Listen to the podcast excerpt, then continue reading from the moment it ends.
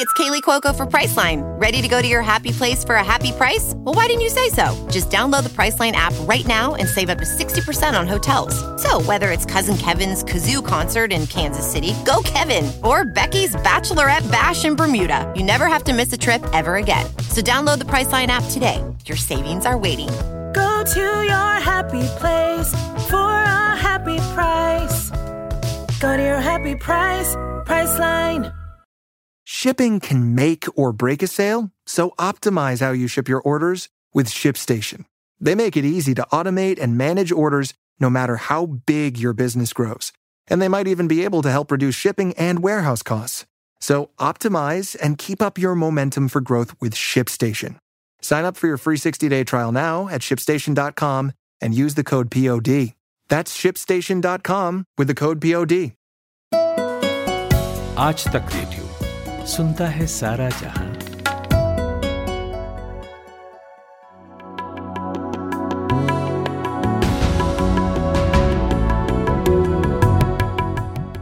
नमस्ते। जून आ गया है 2021 का और जून के व्यापक अर्थों वाले जोक्स भी आ गए हैं और जून के पहले हफ्ते का 3 ताल भी लेकर अपन आ गए हैं। तो शुरू किया जाए आज तक रेडियो पर कमलेश ताऊ, पाणिनी बाबा और मेरे यानी कुलदीप सरदार के साथ 3 ताल, नया हफ्ता नया बवाल। जय हो जय हो जय हो जय हो जय हो। तो कमलेश ताऊ, पाणिनी बाबा दोनों जन मौजूद हैं और दोनों जन से ये सवाल एक एक करके मेरा और संक्षिप्त जवाब की अपेक्षा में कि जून जब मैं कहता हूँ, जून का महीना, तो क्या जोक्स याद आते हैं आपको भी या कोई और तस्वीरें? अरे सब, जून की शुरुआत 2 जून की रोटी से होती है लेकिन बहुत गिर चुका है वो पर हमको जो है उसमें 2 जून की रोटी में एक चीज दिखता है कि हम कितने गरीब थे। कहावतों में भी 2 ही जून की रोटी है, कोई ब्रेकफास्ट कोई स्नैक्स ये सब नहीं है। हाँ। आदमी हमारे यहाँ 2 टाइम ही खाता था और इसलिए शायद हमारे जैसे मोटा नहीं होता था, बिल्कुल सरदार जैसे पतला होता था। 2 जून इनको 2 जून की रोटी नसीब नहीं होती थी। बाय द वे यही कहानी है ना, कविता यही है कि 2 जून की रोटी नसीब नहीं है, इसका मतलब 1 जून में ही चल रहा था बहुत सारे लोगों का। तो उस स्थिति से हम कहाँ आए हैं, शायद वो भी पूरी दुनिया में यही था कि लोग 2 ही बार खाते थे। अंग्रेजों का भी यही था कि हैवी ब्रेकफास्ट और उसके बाद में सपर, डिनर जो भी उसको कहें। और गाँवों में तो अभी भी कई घरों में यही परंपरा है, दोपहर के खाने का कोई कल्चर नहीं है। लोग सवेरे दबा के खाते हैं, खेत पे या मजदूरी पे या कोर्ट कचहरी या बाग रखाने, भेड़ चराने, जहाँ भी जाना हो जाते हैं और शाम को आके फिर खाते हैं। और ये सभी लोग जो है वो अर्ली डिनर ही करते रहे हैं। इलेक्ट्रिसिटी भी नहीं थी तो इस वजह से भी लोग समय से खा लेते थे। हाँ। तो दुनिया खत्म हुई, दिया बाती हुआ और रसोई लग गई, 8 बजे मनाई सो जाते रहे। 2 जून ही लोग खाते थे, इसकी पुष्टि एक और कहावत करती है।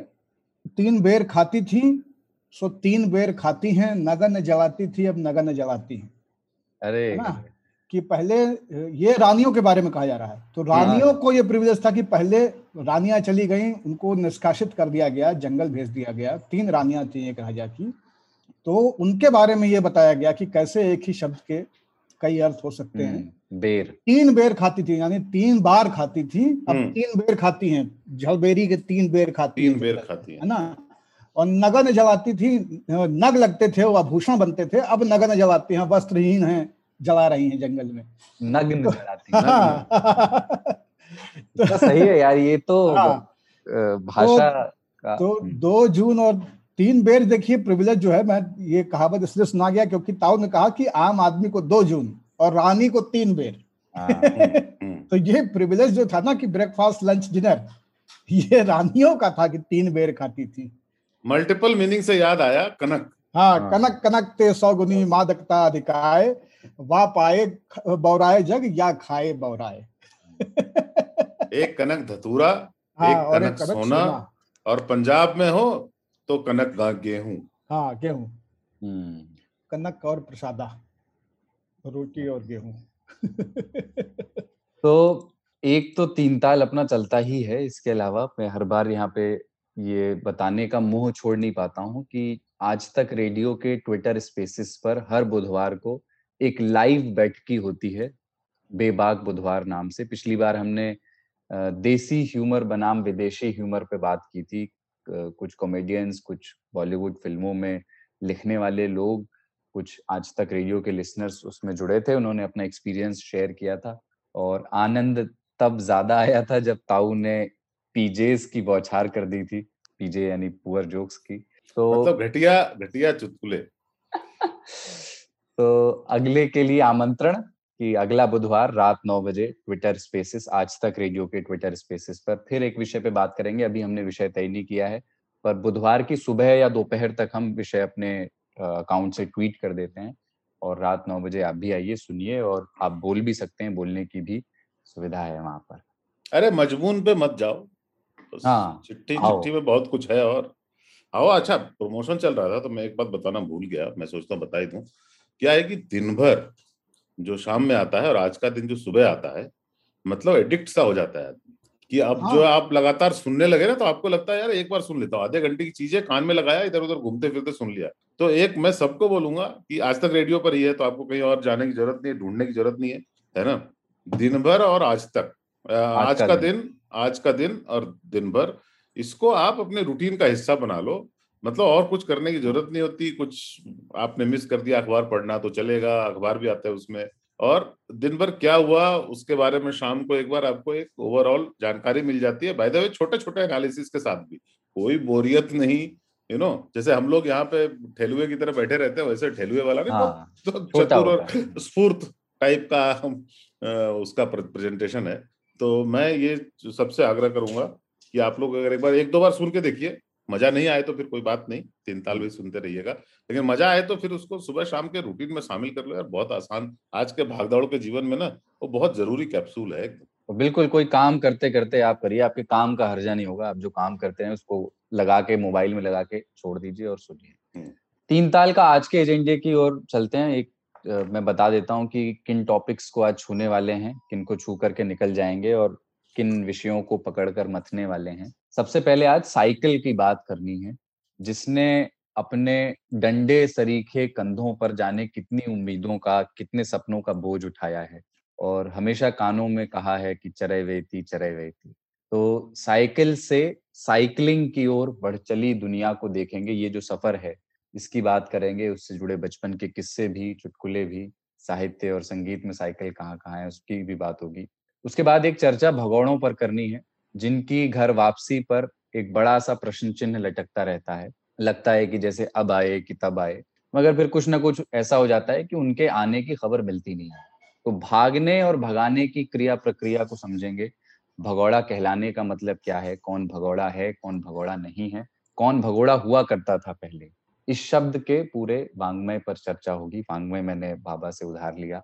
और इसके बाद बाबा और ताऊ दोनों से मुझे हिंदी सीखने की बड़ी तमन्ना है। हाँ, अरे गजब है। अब बाबा सिखाते नहीं, बोल के निकल लेते सर केवल।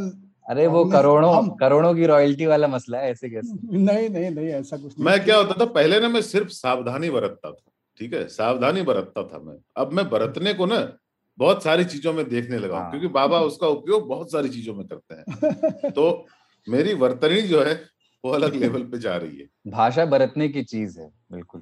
हम तो ये कहेंगे कि हिंदी तो सीखना बहुत आसान है और केवल एक ही चीज का उसमें क्रय विक्रय है कि जितना ज्यादा पढ़ा जाए हिंदी के उपन्यासों को, उतना ही शब्दकोश जो है वो अच्छा होता जाता है। वैरायटी को अगर उठाएंगे तो और मजा आएगा। प्रतिभा राय का द्रौपदी भी पढ़ें, और कमलेश्वर का कितना पाकिस्तान भी, और श्रीलाल शुक्ल का राग दरबारी भी, और काशीनाथ सिंह का काशी का अस्सी भी, और अनिल यादव का ये भी कोई देश है महाराज। अरे बड़ा गजब। ये सब अगर आप घोल के पढ़ें तो आप 5 से 7 पीढ़ियों की भाषा को पकड़ सकते हैं, कैच कर सकते हैं। और ये मैं 5 चयन आपको भाषा की दृष्टि से बता रहा हूँ, ऐसा नहीं कि ये बेस्ट 5 है। अरे कोई वांग में लिखेगा तो मैं नहीं पढ़ पाऊंगा, वो आप बोल देते हो तो चल जाता है।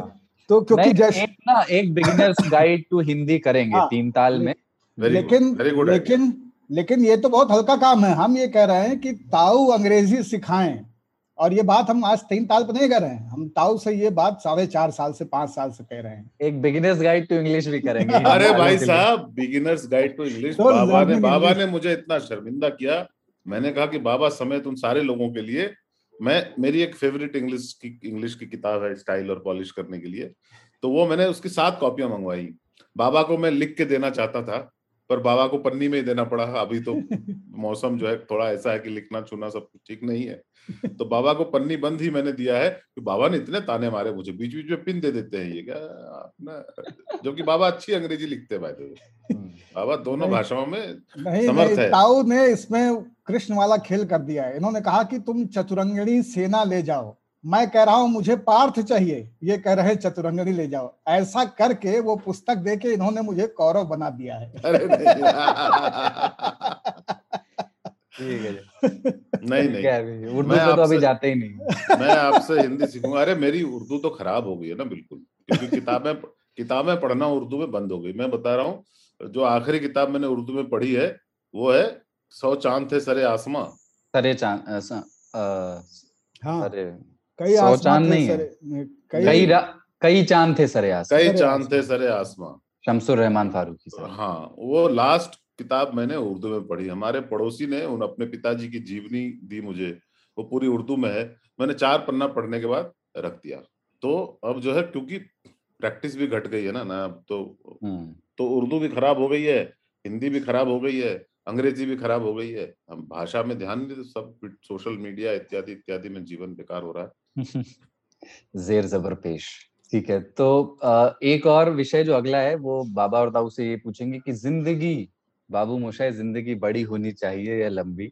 क्योंकि एक स्टडी में ये दावा किया गया है कि अगर स्ट्रेस कम हो जाए तो आने वाले समय में लाइफ एक्सपेक्टेंसी इतनी बढ़ सकती है कि इंसान 150 साल तक जी सकता है। तो 150 साल जीने की क्या समस्याएं हो सकती हैं, उसके सोशल और इकोनॉमिक पहलू क्या हो सकते हैं, इस पे बात करेंगे। हम बरब मरी है संसारा। हाँ। और आखिर में न्योता वाले श्रोता सेगमेंट में हमारे काफी ऑब्जर्वेंट लिसनर और काफी रेगुलर लिसनर, रिटायर्ड रेलवे अधिकारी ज्ञान दत्त पांडे जी का ब्लॉग सुनवाएंगे। एक ब्लॉग ही लिख दिया है उन्होंने 3 ताल पर, और उस पर बाबा और ताऊ की प्रतिक्रिया लेंगे। साड्डा जीवन उच्च बेजार वाली खबरें भी बीच बीच में आती रहेंगी। और शुरुआत साइकिल से करते हैं। पूरा नाम बाइसिकल है, जो एक फ्रेंच शब्द है, और 1860 में पहली बार फ्रांस में ही बाइस जो है वो अंग्रेजी में दुई के लिए लगत है। हाँ, और ये दो चक्र साइकिल बना पहिया द्वय चक्रिका है ना, तो इसलिए। हाँ, तो आपसे ही शुरू करते हैं बाबा। मतलब बोलचाल में अपने, मतलब अवध में साइकिल कहा जाता था। मुझे पता नहीं ये कौन सा संकोच है, ध्वनि संकोच है या क्या है, लेकिन उस साइकिल से जुड़ी आपकी शुरुआती यादें क्या है? मतलब क्या आपने जो बचपन में वो वाली साइकिल चलाई है जो रिक्शे नुमा तिपहिया होती थी, जिसमें आजकल के बालक जो चलाते हैं दोनों तरफ सपोर्ट लगा होता है, या फिर वो कैंची से सीखी है? हाँ, कैंची जो है वो, देखिए साइकिल जो है ना, मुझे लगता है कि वो दुनिया के जो सबसे बड़े आविष्कार रहे, जिनको 3 को मैं कहता हूँ कि तबाही का स्रोत ये गंगोत्री यही बने, एक आग, एक खेती, एक पहिया। इन 3 ने ही पूरी दुनिया का कबाड़ा किया है। एक तो उन्होंने आग बना ली, खेती करना सीख ली, ताऊ ने समझाया था कि कैसे खेती नहीं आदमी को बांध दिया, वरना आदमी तो बहुत काम का था। तो ये जो नेशनलिज्म की बहस पे हम लोगों ने चर्चा सुनी थी, जिन्होंने नहीं सुनी है पिछले 3 साल में जाएं। लेकिन इन तीनों में पहिए का जो पहला इम्प्रोवाइजेशन है वो इसी रूप में है, साइकिल के ही रूप में है।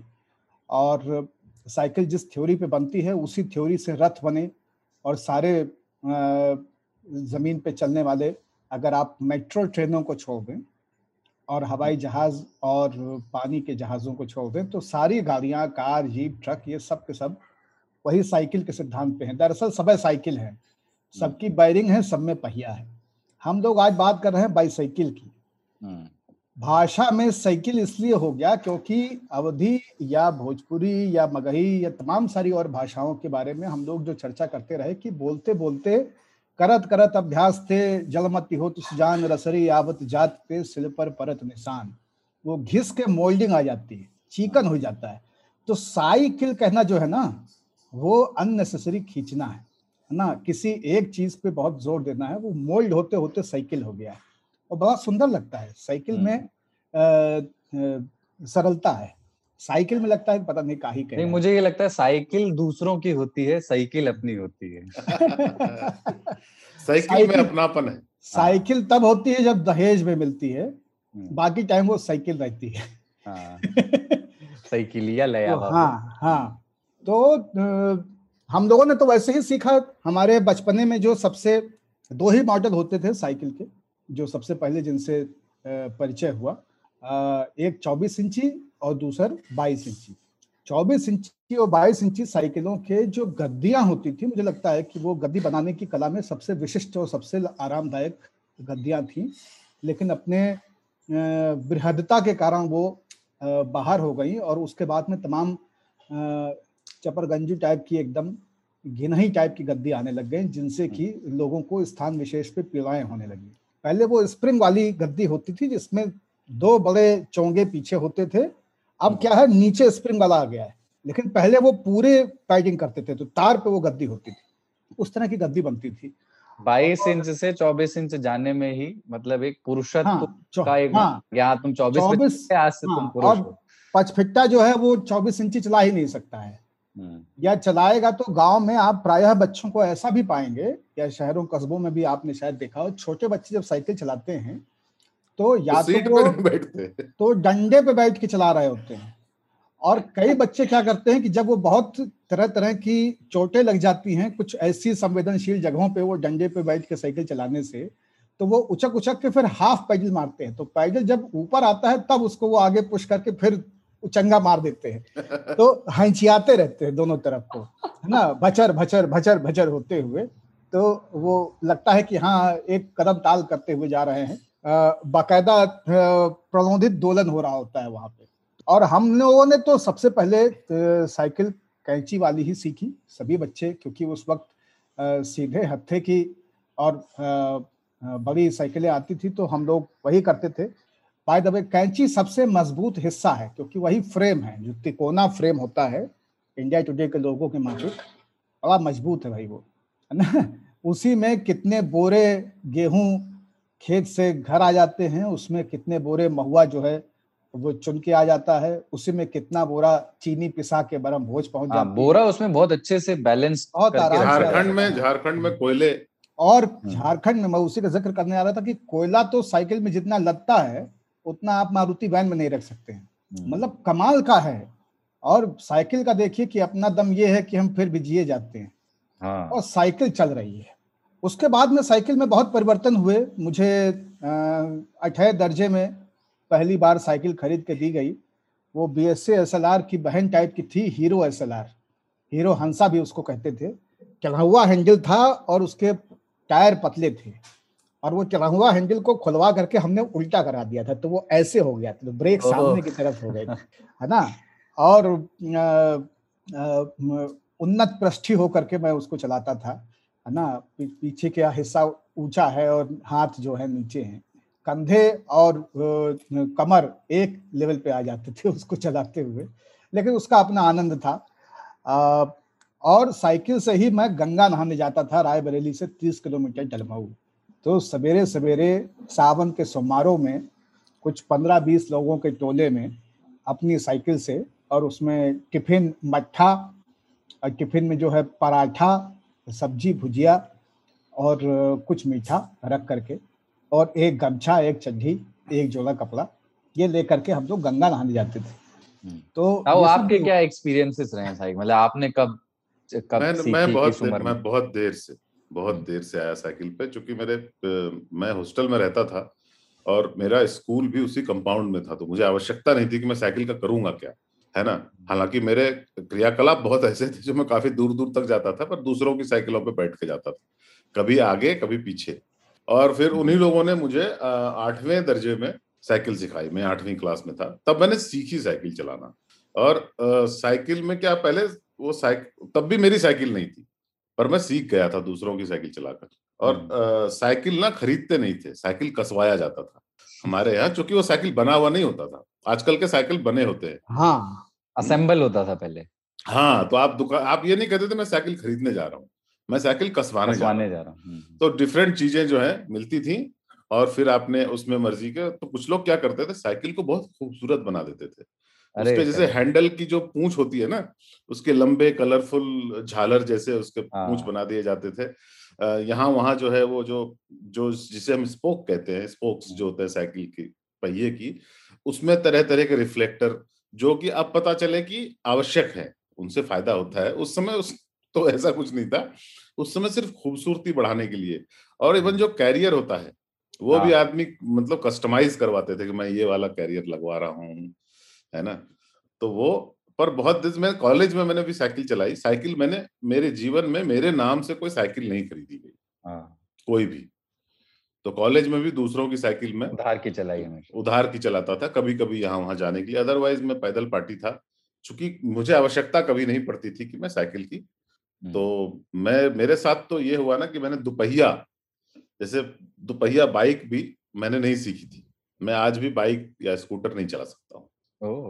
हाँ, मेरा प्रिविलेज कह लो या जो भी कह लो, मैंने सीधे जो है जीप में हाथ मारा था मेरी श्रेणी में। उसके बाद कार तक। मैं मोटरसाइकिल नहीं चला सकता अभी भी। मेरा भी यही है। और मुझे मतलब साइकिल का महात्म्य इसलिए भी समझ में आता है क्योंकि मिथुन चक्रवर्ती ने साइकिल को ही चुना था जिसकी आड़ लेकर के गोलियां चलाई जा सकती थी। बिल्कुल, सजावट की तो बात आपने कर ली, लेकिन बाबा साइकिल के एक जो आप अभी मल्टी यूटिलिटी वाली बात कह रहे थे उस पे थोड़ा सा और प्रकाश डालिए, क्योंकि सबके लिए उपयोगिताएं अलग अलग थी। कोई पढ़ने जाता था, कोई स्कूल ट्यूशन, गांव घर के चक्कर, सिटियाबाजी करने भी लोग जाते थे, खेत के काम करने जाते थे। तो क्योंकि साइकिल सबसे सुलभ थी, उसमें कोई ईंधन नहीं था, इसलिए साइकिल का जो एक बुनियादी फर्क है बाकी तमाम तरह के परिवहन के साधनों की तुलना में, वो ऐसा है कि एक वन टाइम इन्वेस्टमेंट वाला मामला है। और अब तो परिस्थितियां चेंज हो गई हैं, नहीं तो हमको बचपने में याद है कि 98 में कच्चा पंचर और 1 रुपये में पक्का पंचर बनता था।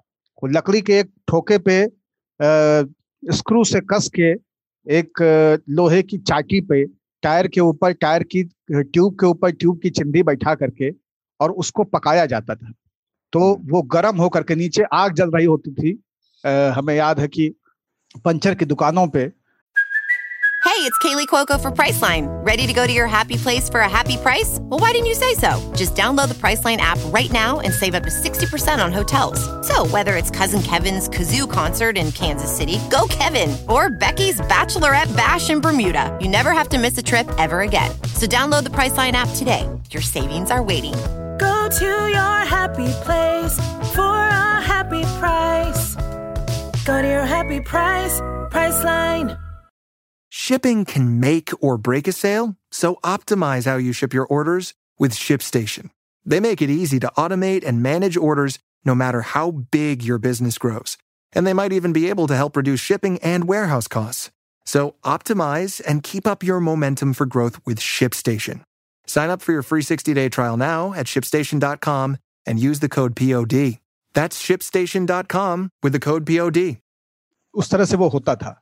तो साइकिल जो है वो आम जन का, अभी भी आप देखेंगे कि ओखला, तुगलकाबाद, शहादरा, ये इधर आपका सीमापुरी का हिस्सा, इधर आपका नजफ का, गुड़गांव, मानेसर, फरीदाबाद, अगर आपको साइकिल के झुंड देखने हैं, मधुमक्खी के छत्ते से निकलने वाली जो फीलिंग होती है, उस तरह से साइकिलें अभी भी दिल्ली में दिखती हैं। सबसे ज्यादा लोग साइकिल पे चल रहे होते हैं। सभी इंडस्ट्रियल एरियाज में सारे जो कर्मचारी हैं वो साइकिल से ही आते हैं।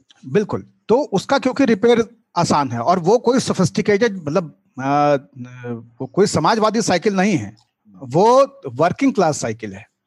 तो समाजवादी साइकिल बहुत महंगी हो गई है अब। हालांकि मुलायम सिंह यादव के जो जब वो साइकिल से घूम घूम करके, और जब सपा का अस्तित्व नहीं था उन दिनों में, तो वो साइकिल से ही चलते थे। राजनाथ सिंह ने भी साइकिल चलाई है। कई सारे बड़े नेता देश में आज ऐसे हैं जो साइकिल वाले हैं। तो इस तरह से साइकिल का जो एक बहुत मूल वजह, और हमने अपने बचपने में, लोग आज अगर आप दिल्ली में लोगों को बताएं तो लोग हंसेंगे, लेकिन साइकिल दहेज में मिलना, ट्रांजिस्टर और साइकिल मतलब उसको दिखाया जाता था, लोग शो करते थे कि इनका ट्रांजिस्टर मिला है। वो लेदर के कवर वाला फिलिप्स का ट्रांजिस्टर होता था और साइकिल में उसको गमछे से बांध के बजाते हुए लौका जो है अपनी मेहरारू पीछे बैठा करके विदाई में लेके जाता था, क्योंकि उसका ये होता था कि बाकी सब बैलगाड़ी से आए हैं, ट्रैक्टर में बैठ के आए हैं, जैसे जैसे आए हैं, हम तो साइकिल पाए तो दूसरा कैसे चढ़ी, हमारी साइकिल है, हम चढ़ा, दहेज में मिली है। तो वो वाला एक एरोगेंस होता था। बाकी यही है कि साइकिल का इस्तेमाल दूध पहुंचाना है घरों में। एक करेक्टर ऐसा है जो आज भी साइकिल पे चलता है, वो है आपका हॉकर, आपको अखबार पहुंचाने वाला साइकिल पे आता है, तो जो आपको पहुंचा रहा है अखबार वो साइकिल पे है। दलित बस्तियों से लोग जब शादी में जाते थे तो मामा अपने भांजे के लिए या अपने रिश्तेदारी में अगर ब्याहे में जा रहा है तो वो साइकिल के करियर पे साइकिल की ही ट्यूब से, कोई जो इस्तेमाल से बाहर है, उस ट्यूब से बांध के सुअर ले जाते थे और वो सुअर रास्ते भर चीखता रहता था, बहुत ही कर्कश आवाज, और उसके साथ में थोड़ा सा पुआल भी बंधा रहता था है ना। तो वो उस तरह से उसको लेके ट्रेवल करते थे। हमने बहुविदा होती हुई देखी है साइकिल पे, साइकिल पे हमने राशन आते जाते देखा है, साइकिल से हमने देखा है कि पाठशाला जाने वाली, आप सोचिए कि नीतीश कुमार की मजबूती में साइकिल की एक बड़ी भूमिका रही है। उन्होंने जिस तरह से लड़कियों को जिस तरह से साइकिल बांटी और उससे बड़ी तादाद में लड़कियां उत्साहित हुई, उन्होंने विद्यालय जाना शुरू किया, वो भी डेटा है कि उसके बाद से कैसे लड़कियों कैसे वो रिवोल्यूशनरी हुआ पूरा का पूरा, तो कैसे उस पर असर पड़ा, तो वो एक बहुत महत्वपूर्ण है। कोयला वाले के बारे में ताऊ ने बताया ही, महुआ ढोने वालों को हमने देखा है कि कैसे वो लेकर के महुआ चुन करके और इकट्ठा करके वो लेके आते हैं। कई तरह की और चीजें, जैसे कबाड़ी वाले साइकिल पे घूमते हैं और कबाड़ खरीद करके फिर उसको लेके जाते हैं बांध करके। एक समय था जब कचौड़ी वाले, अमरख या अमरूद बेचने वाले, दही बेचने वाले, इस तरह के चरित्र भी साइकिल पे आते थे। मुझे अभी भी ध्यान है, 2 मटकी पीछे करियर पे साध के दही लियो दही ऐसे आवाज लगाते हुए वो आते थे। गुलाबी रंग का दही और गिरवा पक्की मटकियां और उनके ऊपर काली सरोपी का चिकना ढक्कन, क्योंकि मक्खन छलक छलक के उनमें लगता रहता तो चिकना आ जाती थी, एकदम पत्थर हो जाती थी। तो उस तरह से साइकिल की छवियां हमारे ध्यान में हैं, हमको याद है कि कितनी कमाल की चीज है। जो सबसे बड़ी क्रांतिकारी लोग हैं भारत में, जो पैरेलल साइंस वाले, जो उन लोगों ने कुछ खास साइकिल कंपनियों का, जिनका की वजन और फ्रेम मजबूत होता था, उनसे कट्टे तक बनाए हैं। हमने तो सुना था फट के फ्लावर हो जाता है। हाँ, हो ही जाता है। 2 फायर्स के बाद तो बच ही नहीं सकता है, कई पहले भी हो जाता है। और एक चीज होती थी कि बहुत सारे लोग में बहुत चकित होता था, छोटा था, कि वो साइकिल चलाते हुए हाथ जो है छोड़ देते थे हैंडल से, है ना, और बिल्कुल हीरो बन के जो है यूं यूं करके चलते थे। और वो सब कला तो आती नहीं थी, तो हम लोग सोचते थे यार बहुत गजब है, यू नो। वो उस समय दिखाते भी थे कि देखो मेरे हाथ कहाँ है, देखो मेरे हाथ कहाँ है। फिर गिर पड़ते थे तो लोग बोलते थे तुम्हारे दांत कहाँ है। वो एक चुटकुला भी तो है, मतलब मुझे ऐसा लगता है, मेरी स्मृति में जो पहला चुटकुला मैंने अपने जीवन का सुना था, जो मुझे उस समय समझ भी नहीं आया था, मैं बहुत छोटा था और मुझे याद नहीं कहाँ मैंने सुना था, क्योंकि किसी ने सुनाया ही होगा, क्योंकि शायद पढ़ने लायक में तब था नहीं उतना। और वो यही था कि एक बार एक सज्जन साइकिल से जा रहे थे और वो अचानक गिर पड़े और लोग उनको उठाने के लिए दौड़े, तो बोले कपड़े झाड़ते हुए बोले भाई साहब कोई चिंता की बात नहीं, मैं उतरता ही ऐसे हूँ। लेकिन वो एक जो बात आप कह रहे थे ना कि वही शिकस्त साइकिल, वही उदास जिंदगी, तेरे लिए तो कुछ नहीं हमारे पास जिंदगी, वो कैसे गरीबों का या उन लोगों का जो अपने शहर छोड़कर दूसरे यहाँ मजदूरी करने आए हैं, उनका पहला पसंद साधन वो बना। और इसीलिए आप देखिए ये जो कोविड का जो पहला लॉकडाउन हुआ था और उसके बाद जो बड़े स्तर पे पलायन हुआ, जो लोग अपने घरों की ओर जा रहे थे, उनमें से ज्यादातर लोग साइकिल पर सवार थे। और यहाँ पे हमको ये जोड़ देना चाहिए, पश्चिमी देशों में खास करके यूरोप में अब सड़कों का एक बहुत बड़ा हिस्सा फुटपाथ से अलग साइकिल के लिए सुरक्षित किया जा रहा है, आरक्षित किया जा रहा है, उसमें साइकिलें ही चलती हैं। और आप देखेंगे कि साइकिलें पड़ी होती हैं जब जगह जगह, और आप उसे उठा सकते हैं। कुछ जगहों पे पेड है, कुछ जगहों पे फ्री है कि आप साइकिल उठा लें और जहां जाना है चले जाए, फिर वहां साइकिल खड़ी कर दे, वहां से कोई और उठा लेगा, है ना। अपने यहाँ चूंकि वो नहीं कर सकते, अभी साइकिलें गायब हो जाएगी सारी की सारी। पर हकीकत यह है कि साइकिल की लोकप्रियता, क्योंकि पर्यावरण के बारे में लोग अब बहुत सतर्क हो चुके हैं पूरी दुनिया में, और उनको लगता है कि यार गाड़ियों से ना भीड़ बढ़ती है, पोल्यूशन भी बढ़ता है, जो दूरियां हम साइकिल से तय कर सकते हैं उसके लिए हमें अपनी चौपहिया गाड़ी जो ईंधन से चलने वाली है उसको नहीं निकालना चाहिए।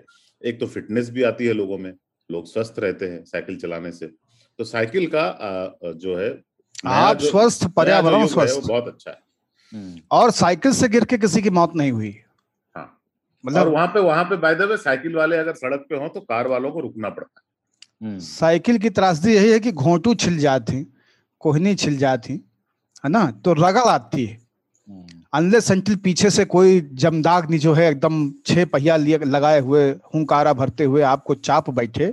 और जो दिल्ली में बहुत होता है, क्योंकि दिल्ली में साइकिल वाले को बहुत ही हेय दृष्टि से देखते हैं बाकी सारी गाड़ियों वाले, और ये दिल्ली की एक बहुत बुरी आदत है। तो लेकिन स्वास्थ्य की दृष्टि से बहुत महत्वपूर्ण है। और दो जीनियस फिल्मों का मैं जिक्र अगर नहीं करूंगा तो फिर बड़ा गड़बड़ हो जाएगा वर्ल्ड सिनेमा की। एक फिल्म है द बाइसिकल थीफ, है ना, जिन्होंने नहीं देखी है जरूर देखें। एडिटिंग और बेसिक सिनेमा का जो सेंस है उसके लिए वो टेक्स्ट बुक फिल्म है। तो मैं ये मानता हूं कि बाइसिकल थीफ वगैरह पढ़ाई जानी चाहिए, सिलेबस पे होनी चाहिए। दूसरी फिल्म है मोहसिन मखमलबफ की द साइकिलिस्ट। ये फिल्म जल्दी नहीं मिलती है। अफगानिस्तान में करतब दिखाने वाला एक बुढ़ा जो साइकिल पे 3 दिन या 7 दिन कंटिन्यूअसली चला रहा है, साइकिल से उतरा नहीं है, और कैसे उसके उस साइकिल के करतब जो कुछ पैसे दांव पे लगे हैं उसके लिए वो कर रहा है, कैसे उसके इर्द गिर्द पूरा एक मार्केट, मंडी, तमाम तरह के खोमचे वाले, सट्टे वाले सब इकट्ठे। तो एक कमाल की कहानी है। तो द साइकिलिस्ट देखनी चाहिए। मोहसिन मखमलबफ के बहुत ही रेयर टाइप का, आप मतलब कैमरा जो है बहुत ही रॉ टाइप का है, आपको लगेगा कि जैसे कोई डॉक्यूमेंट्री मेकर ने बनाया है, लेकिन वो सिनेमा बहुत शानदार है। तो मुझे लगा कि एक फिल्म और लगे हाथ में दो, नहीं तो चूंकि फिल्म, एक फिल्म अभी मराठी फिल्म आई है नेटफ्लिक्स पर, उसका नाम ही साइकिल है। उसका मतलब चार्म ये है कि उस फिल्म के हीरो के साथ ये होता है कि उसको दादा से मिली उसकी एक पीले रंग की बहुत खूबसूरत सी प्राण प्रिय साइकिल, उसकी चोरी हो जाती है, और उस पूरे इलाके में उस व्यक्ति से ज्यादा वो साइकिल पहचानी जाती है, क्योंकि वो व्यक्ति वो साइकिल किसी और को चलाने के लिए भी नहीं देता है। तो जब वो चोर उस साइकिल को लेके इधर उधर जाते हैं तो उनकी बहुत इज्जत होती है कि आपको अगर उन्होंने, केशव जी ने दी है, तो भैया आप तो कुछ उनके बहुत माननीय, सम्माननीय, बहुत बड़े पुरोधा होंगे। और ये देख करके फिर चोरों का हृदय परिवर्तन होता है। बड़ा ही बड़ी मजेदार कहानी है, छोटी सी 1.5 घंटे की फिल्म है मराठी, साइकिल नाम से, वो भी देख सकते हैं। वाह, ये बढ़िया बताया, आज ही काट देते हैं। अरे बढ़िया फिल्म। तो ये, और जाते जाते साइकिल पे एक नज्म सुना देता हूँ और उसके बाद अपन दूसरे विषय की ओर बढ़ते हैं। आदिल लखनवी ने ये लिखा है, वो लिखा है कि एक रोज जा रहे थे कहीं साइकिल से हम, पहुंचे जो एक मोड़ पे नाजिल हुआ सितम। उनका चेहरा याद आ जाता है, उनके पोपला चेहरा उनका याद आता है। पैदल से साइकिल के जो पांव उखड़ गए, हम जाके एक शोख हसीना से लड़ गए, संभली जो वो तो हत्थे से फौरन उखड़ गई, गोया हुई तो जैसे हवाओं से लड़ गई, कहने लगी कि अंधे हैं आता नहीं नजर, ये हरकतें जनाब की ये रीशे मोतबर, फिरते हैं क्या शरीफों की सूरत बना के आप, यूं औरतों पे गिरते हैं दाढ़ी रखा के आप, हमने कहा कि थूक दो गुस्से को नाजनी, साइकिल लड़ी है तुमसे ये दाढ़ी लड़ी नहीं, दाढ़ी का नाम लेके हमें क्यों हो टोकती, दाढ़ी कोई ब्रेक है जो साइकिल को रोकती।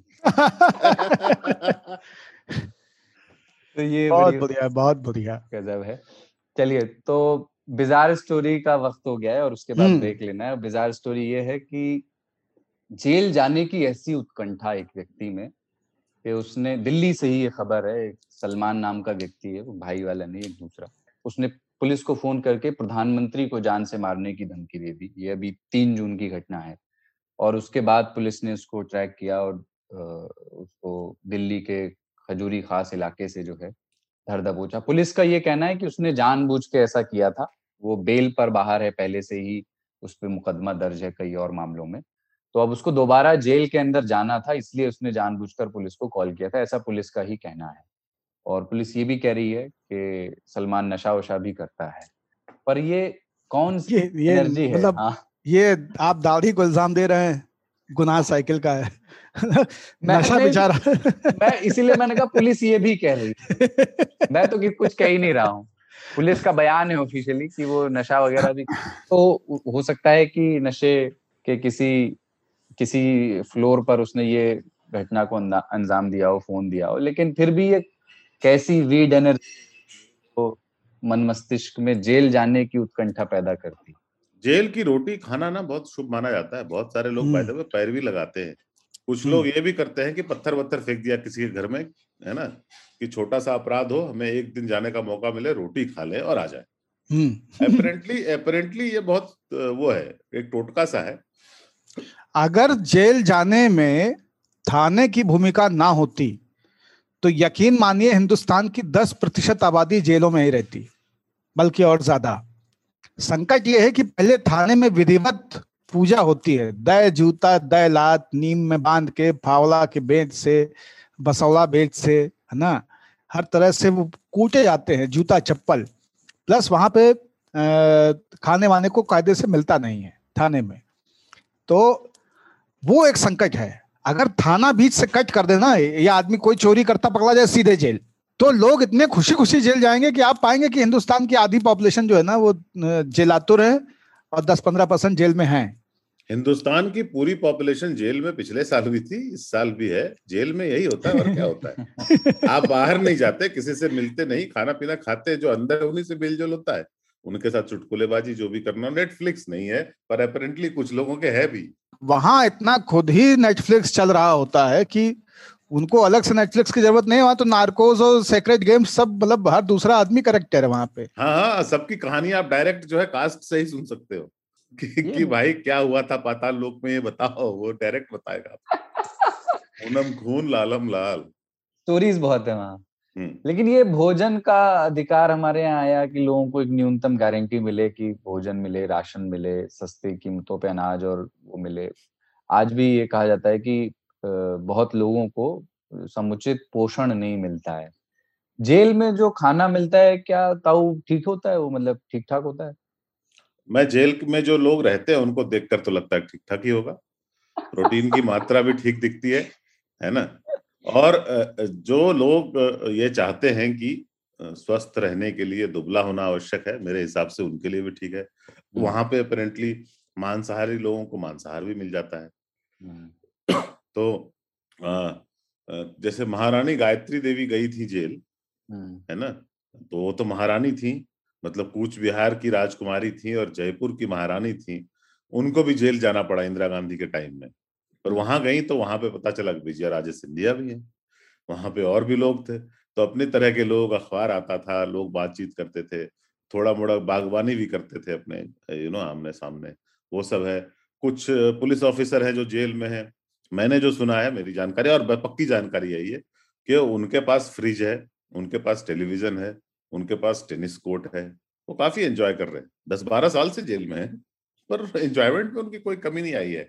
बाकी जो अब बिल्कुल ही जो मर्डरर इस टाइप के हैं, ये लोग भी मर्डरर है बाय द वे। ये है कि सफेद पोश वाले हैं तो इनको थोड़ी सुविधा मिली हुई है, इनका कनेक्शन भी होगा।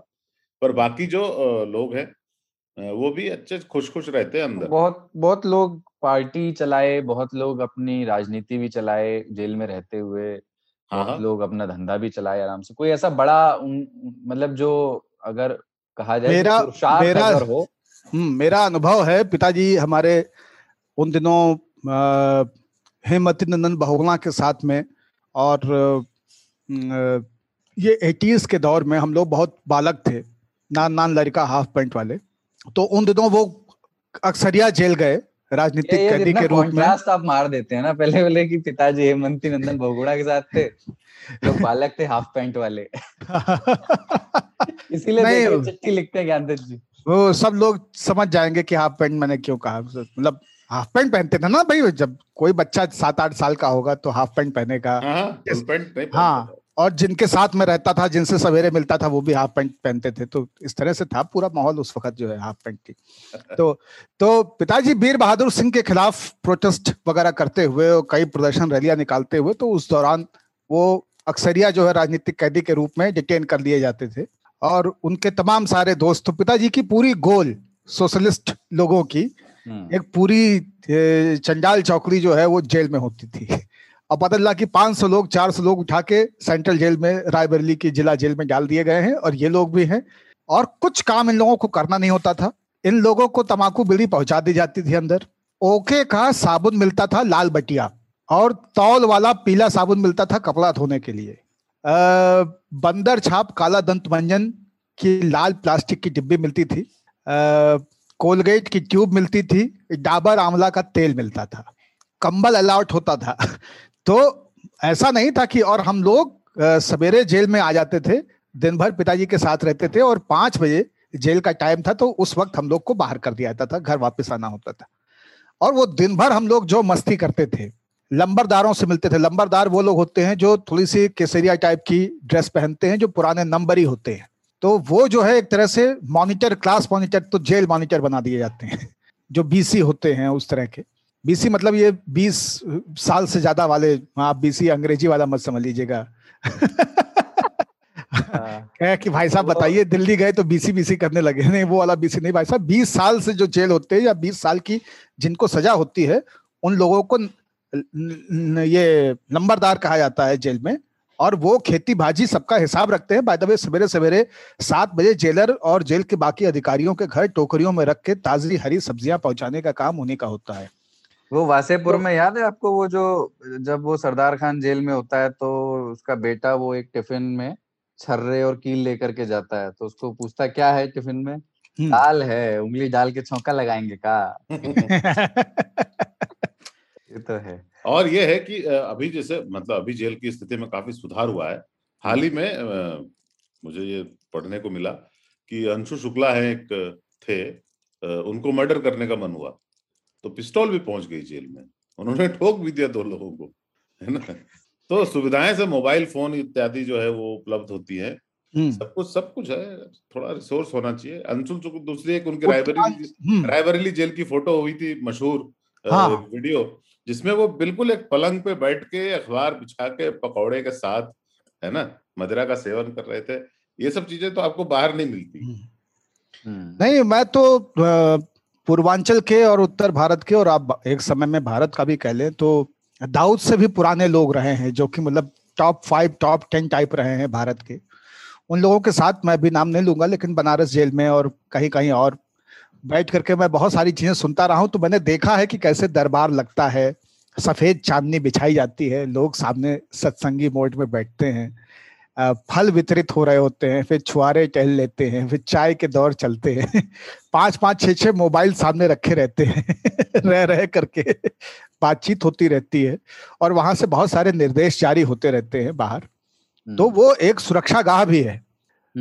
कोई बेवजह रोपल जेल से निकलने के लिए मना क्यों करेगा, और किसी को यूपी की किसी जेल में लाने की बेकली क्यों होगी? आप ये भी तो समझिए भाई। और देखो, उसको कारागार बोलते हैं, है ना, और वहां पे रहने को कारावास बोलते हैं। तो इसी कारा में हमारे जो क्या बोले, योगेश्वर जो हमारे हुए हैं, उनका जन्म हुआ था, है ना। क्या बात है, कितना सुंदर शब्द बहुत समय के बाद में कृष्ण के लिए सुनने को मिला हमें। हाँ, तो ये जो सारा योग है हमारा, ये जो सारा योग है, हाँ, वो कारा योग ही है। योग की बुनियाद ही कैद है। क्या बात, पहुंच गए जहां जाना था पहुंच। जो अनुशासन की गिरफ्त में आया वो योगी हो गया। मतलब ऐसा लगा कि ये डिस्कशन बस यहीं तक आने की। आगे बढ़ते हैं। कारावास में मैं भी रहा हूँ एक बार। क्या, मेरा घर का वो डोर बंद हो, लॉक हो गया था, तो मुझे भी पूरी रात कार में ही रहना पड़ा था।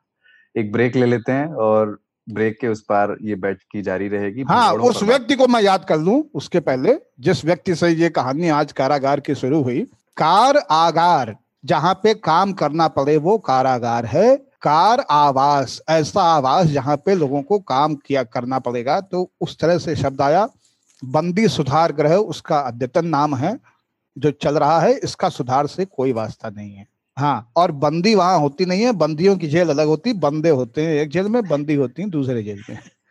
और जो मशक्कत हम सुनते हैं ना, हाँ, अदालतों में, वो काम ही है। हाँ, तो वो, और वो केवल कचहरी में सुनाया देता है। फिल्मों की बाकी जो फैसले हो बहुत ही रूखे रूखे से सुना दिए जाते हैं, कई बार फैसले समझ में भी नहीं आते हैं।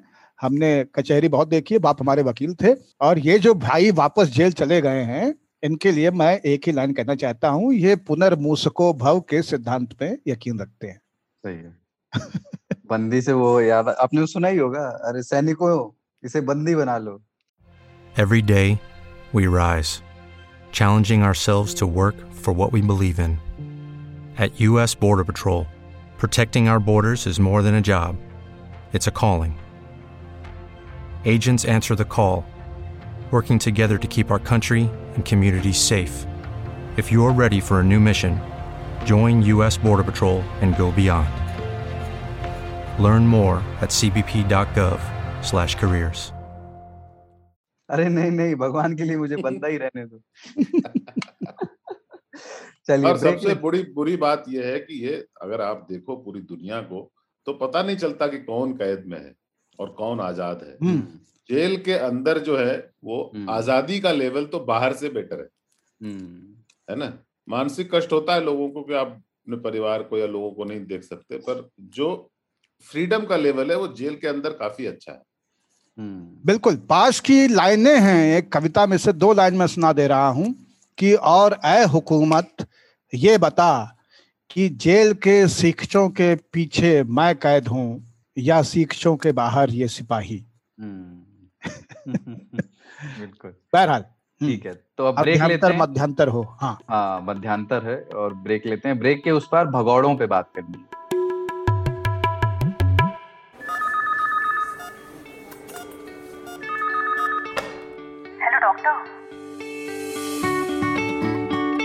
हेलो डॉक्टर, आज तक रेडियो की एक खास सीरीज है जिसमें हम आपकी सेहत से जुड़े टॉपिक्स पर काम की जानकारी आप तक पहुंचाते हैं स्पेशलिस्ट डॉक्टरों से बात करके। यानी अलग अलग बीमारियों पर मशहूर डॉक्टरों का ज्ञान, उनकी सलाह घर बैठे आप तक पहुंचती है हर मंगलवार सुबह आज तक रेडियो पर। आप सुन रहे हैं आज तक रेडियो। ब्रेक के बाद फिर से वेलकम आपका आज तक रेडियो पर। आप तीन ताल सुन रहे हैं कमलेश ताऊ, पाणिनी बाबा और मेरे यानी कुलदीप सरदार के साथ। और अब भगौड़ा पुराण के पन्ने पलटने का वक्त है। ताऊ, पहले तो ये भगौड़े सात समंदर पार पहुंचते हैं और फिर इन भगौड़ों की कीर्ति सात समंदर पार से हम तक पहुंचती रहती है। हरि अनंत हरि कथानंता वाला मामला, ये लौटते तो नहीं है पर इनके लौटने की उम्मीदें, खबरें अनंत काल से आती रहती हैं। जैसे एक जम्बू द्वीप से बदर हुआ तो उसने कैलासा नाम से एक अलग द्वीप ही बसा लिया और फिलहाल वहां पे इंडियंस अलाउड नहीं है कोविड सिचुएशन की वजह से। बाद के दिनों में भगोड़ा शब्द का एक खास अर्थ हो गया क्योंकि कानून के नजरिए से उसको देखा गया। तो हमारे यहाँ मतलब एक अंग्रेजी में शब्द है फ्यूजिटिव, हमारे यहाँ जो कानून है उसके लिए फ्यूजिटिव इकोनॉमिक ऑफेंडर एक्ट, यानी कि आर्थिक अपराध करके कोई भाग गया हो तो उस पर इस कानून के तहत उसको भगोड़ा घोषित किया जाता है और आगे की कार्रवाई की जाती है। इन दिनों प्रिय मेहुल भाई की बड़ी चर्चा है जो कहीं एंटीगा में आसन जमाए हुए थे और फिर अचानक गायब हो गए और डोमिनिका नाम के एक छोटे से देश में प्रकट हुए, जिस देश की कुल आबादी 71,000 है, 1 लाख से भी कम है। और इस संयोग और प्रयोग से इतर मेहुल भाई को भारत लाने के लिए जांच एजेंसियां जतन कर रही हैं, खबरें आती रहती हैं, कब तक आएंगे वो मालूम नहीं।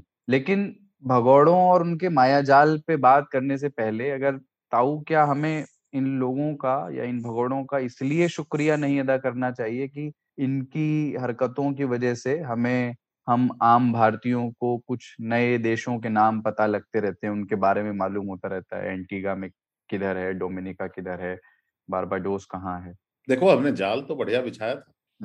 अभी सरकार पे आरोप लगता है कि आपने वैक्सीन क्यों बांटे, तो मुझे याद है कि जब डोमिनिका और एंटीगा और इन लोगों को 1-1 लाख वैक्सीन भेजे गए तो ट्वीट करके बताया गया कि हमने डोमिनिका को 1 लाख वैक्सीन दिए हैं।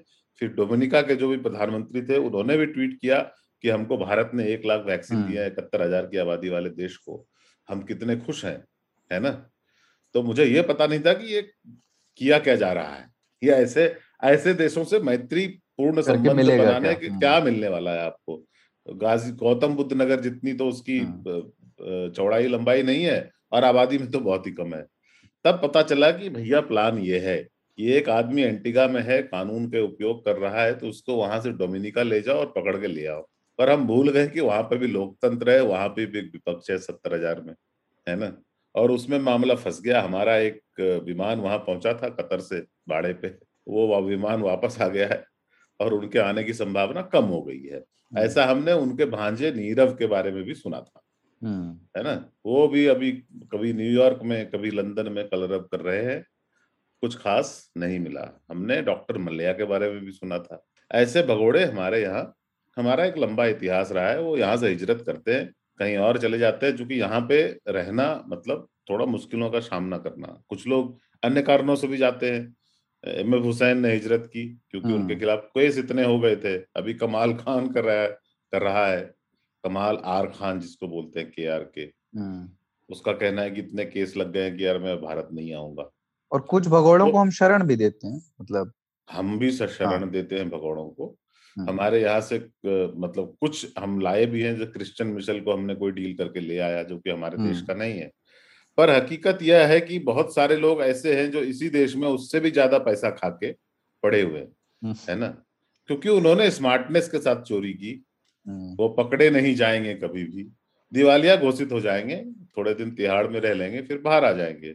कुछ लोग तो वहां भी नहीं जाएंगे क्योंकि उन्होंने दूसरे उपाय लगाए हुए हैं। सरकारों से संबंध, ब्यूरोक्रेसी से संबंध, इससे बहुत फायदा मिलता है। जब तोते आपके जेब में हो तो कुछ भी बोलने को तैयार होते हैं। तो ऐसे हालत में अगर हम देखें तो बेचारे मेहुल पे मुझे जो है उस पर कोई दया नहीं करना, क्योंकि बहुत हीरे खा के आदमी अब तो हज को चल जा नहीं सकता, तो आना ही पड़ेगा एक दिन, या बाहर मरेगा। पर जिस तरह का हिसाब हमने लगाया था, मैं बहुत इम्प्रेस्ड हूँ कि हमारी ब्यूरोक्रेसी ने इतना सोचा कि उनको एक महिला मित्र बनवाया, फिर उनको एक नाव पे बिठाया और उसको लेके दूसरे देश चले गए। इसके लिए फुल मार्क्स। बाकी दूसरे देशों को अंडरमाइन करने के लिए, ये नहीं समझने के लिए कि वहां के लोकतंत्र है, वहां पे भी कानून है, एक जज बैठेगा, उसको क्या बोलेंगे भाई, इसको काहे कूटा गया था, तो वहीं पे मामला अटक गया है। रह गई बात फ्यूजिटिव होने की, तो फ्यूजिटिव जो है हिजरत की, फ्यूजिटिव नहीं कहे, कानून से भागा हुआ है नहीं, पर देश में आंतरिक तो पलायन चलता ही रहता है, है ना। कभी इस तरफ कभी उस तरफ, कभी शहरों की तरफ पलायन, कभी शहरों से पलायन, और अपराध, बिना अपराध के लोग पलायन करते हैं। ये लोग तो अपराधी हैं, इनके पलायन की तो संभावना है। और आएंगे या नहीं आएंगे, एक बार जो लूट गया ना माल, वो तो वापस नहीं आएगा। आप उसको ले भी आओ तो जेल में ही रख सकते, हीरे नहीं आने वाले। बिल्कुल। अब भगोड़ों का जो पूरा आद्योपांतिकरण है, उसमें कुछ कथाएं बहुत इंटरेस्टिंग है। जैसे अगर सुग्रीव भगोड़ा नहीं होता तो राम ना मिलते, है ना, तो वो भागे तभी मिले। जटायु भगोड़ा नहीं बनता तो सूर्य को निगलने नहीं पहुंचता। कृष्ण को तो भगोड़ा ही कहा जाता है, रणछोड़। हाँ, रणछोड़ भगोड़ा ही हुआ। तो कृष्ण जो है वो रणछोड़ हैं। एक भगोड़ा ये है जो कि आजकल इस्लामिक स्कॉलर हो गया है और इस्लाम का प्रसार कर रहा है, जाकिर नायक। तो वो देखिए, वो भगोड़ा नहीं होता तो अंतर्राष्ट्रीय नहीं होता। एक भगोड़े को दाऊद इब्राहिम कहते हैं। तो और तीसरे भगोड़े हैं जिन्होंने धरती पर स्वर्ग बना दिया है, एक नए देश, एक नए योग राज्य की स्थापना की है, उसको कैलाशा कहा जाता है ना। तो भगोड़पन के कई लाभ हुए हैं, हम सब भगोड़े हैं। हाँ, मैं स्पेसिफिकली यही आपके पास लेके आना चाहता था सवाल। तो हम कृष्ण और सुग्रीव जैसे ही हैं, हम लोग भाग करके अपने अपने शहर से। अब मैं अपने शहर जाता हूँ तो मेरा वहाँ मन नहीं लगता है, क्योंकि मेरी पीढ़ी के जो भी लोग थोड़े बहुत पढ़ाई लिखाई कर गए और हिम्मत दिखा पाए, वो सब के सब शहर से भाग गए। मेरे शहर में या तो नए बच्चे हैं, या धंधा पानी संभालने वाले हैं, या अकर्माण्य हैं, या बुढ़े हैं। तो ये जोग्राफिया हो गया है आज के समय में कई शहरों का, कि वहां से प्रतिभा पलायन हुआ है भारत से या अन्य देशों से भी दुनिया के दूसरे देशों की तरफ। सिलिकॉन वैली के जो बीटेक डिग्री प्राप्त मजदूर हैं वो भी भगोड़े हैं। केरल सबसे भगोड़ा राज्य है और दूसरे नंबर पे पंजाब है। यहाँ बेहिसाब भगोड़े हैं। कई लोग उसको कबूतरबाजी कहते हैं जो आपके चले जाते हैं। दलेर मेहंदी फंसे थे उसमें। हाँ, तो इस तरह से भगोड़ों का एक पूरा आद्योपांतिकरण अगर आप करेंगे तो आप पाएंगे कि बहुत पुरानी कथा है। हाँ। बहुत पुराने समय से चली आ रही है। ट्रॉट्स्की भी एक भगोड़ा था देखिए, और उसने भी कई तरह की। गौतम बुद्ध। हाँ, गौतम बुद्ध तो मतलब भगोड़ा प्रवर है। हाँ हाँ, जिम्मेदारियों से भागे, परिवार से भागे, राज सत्ता से भागे। लेकिन वही मतलब इसी को सवाल को थोड़ा मैं आगे ले जाते हुए कि जैसे कानूनी पक्ष को छोड़ दें एक बार को कि भगोड़ा कौन है, मतलब ये ना लगे कि हम मेहुल चौकसी जो हैं उसी में सबको मिलाए दे रहे हैं। एक कानूनी पक्ष और अपराधियों को अलग छोड़ दें।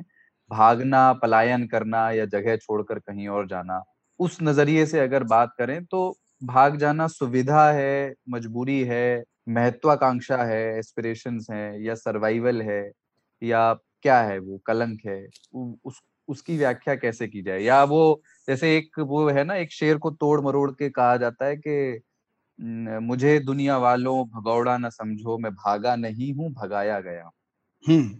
तो उत्तरजीवित्व के लिए एक आसान मजबूरी है भगौड़ा होना। आसान इसलिए कि आप लड़ भी तो सकते थे। फाइट और फ्लाइट वाला जो जुमला होता है कि इधर फाइट और फ्लाइट, है ना, कि या तो आप लड़िए उन्हीं परिस्थितियों से, उन्हीं लोगों से, उसी संकुल में रह करके, और या फिर आप निकल लीजिए, राकेट हो जाइए। तो वो जो स्थिति है उसमें मुझे लगता है कि भागना या भगोड़ा बन जाना उत्तर जीवित्व की एक आसान मजबूरी है। ये ठीक वैसा ही जवाब मैंने दे दिया जैसे कहते हैं वाष्पोत्सर्जन एक आवश्यक बुराई है। इस कथन की विवेचना कीजिए। पर यह आवश्यक भी है, यह आवश्यक भी है। देखिए, जो एक इस्लाम जो है वो हिजरत से शुरू हुई, जब प्रॉफिट ऑफ इस्लाम मक्का से मदीना गए, बिल्कुल यात्रिब गए, और वहां से शुरू हुआ। और आज तक वहां पर पलायन नहीं रुका है। अगर आप गौर करेंगे तो वहां से लोग कहाँ कहाँ नहीं गए, है ना। सेंट्रल एशिया से टर्किक लोग वो तुर्की चले गए और वहां पे ओटोमन एम्पायर बना। लेकिन उसके बाद से भारत से हिजरत करके लोग पाकिस्तान गए, जो आज पाकिस्तान कहलाता है, बांग्लादेश गए, अफगानिस्तान के लोग पाकिस्तान में रहते हैं, अफगानिस्तान के लोग यूरोप जा रहे हैं, पूरे मध्य एशिया के लोग लगातार भाग रहे हैं वहां से, लगातार। सीरिया के लोग, लेबनान के लोग, इराक के लोग, बहुत सारे अरब मुल्कों से लोग, नॉर्दर्न अफ्रीका से लोग, है ना। हिजरत से ही दुनिया बनी है। हम सभी एक्चुअली अफ्रीका के किसी जगह से हिजरत करके यहाँ नहीं है, एक एक दूर दूर सुदूर टापुओं को बसाया मनुष्य ने। तो अभी 3 वर्षों पहले जो ताऊ बता रहे हैं, एक 4-5 साल के बच्चे की, भगोड़े बच्चे की समंदर के किनारे पड़ी हुई लाश दुनिया की सबसे दर्दनाक तस्वीर बन गई थी। और ये बताया जा रहा है कि क्लाइमेट चेंज जब एकदम विद्रूप अपना रौद्र रूप लेगा, अभी तो कुछ भी नहीं है, तो दुनिया की आबादियों का एक्सचेंज बहुत ज्यादा होगा। बहुत सारे क्षेत्र पूरे के पूरे रहने लायक नहीं रह जाएंगे, तो फिर हिजरत होगी। ये तो कांस्टेंट चलता ही रहता है। कहा जाता है कि भारत में बहुत सारे लोग ऐसे हैं अभी, मतलब ज्यादातर लोग जो कि कहीं और से आए थे, है ना। और मतलब चीन के लोग आपको पूरी दुनिया मिल जाएंगे, जिनको चीनी मूल का बोलते हैं, और जिसको मंगोलॉइड आइज बोलते हैं, तो एक्चुअली तो मंगोलिया से आए थे ना, अब कहाँ नहीं है।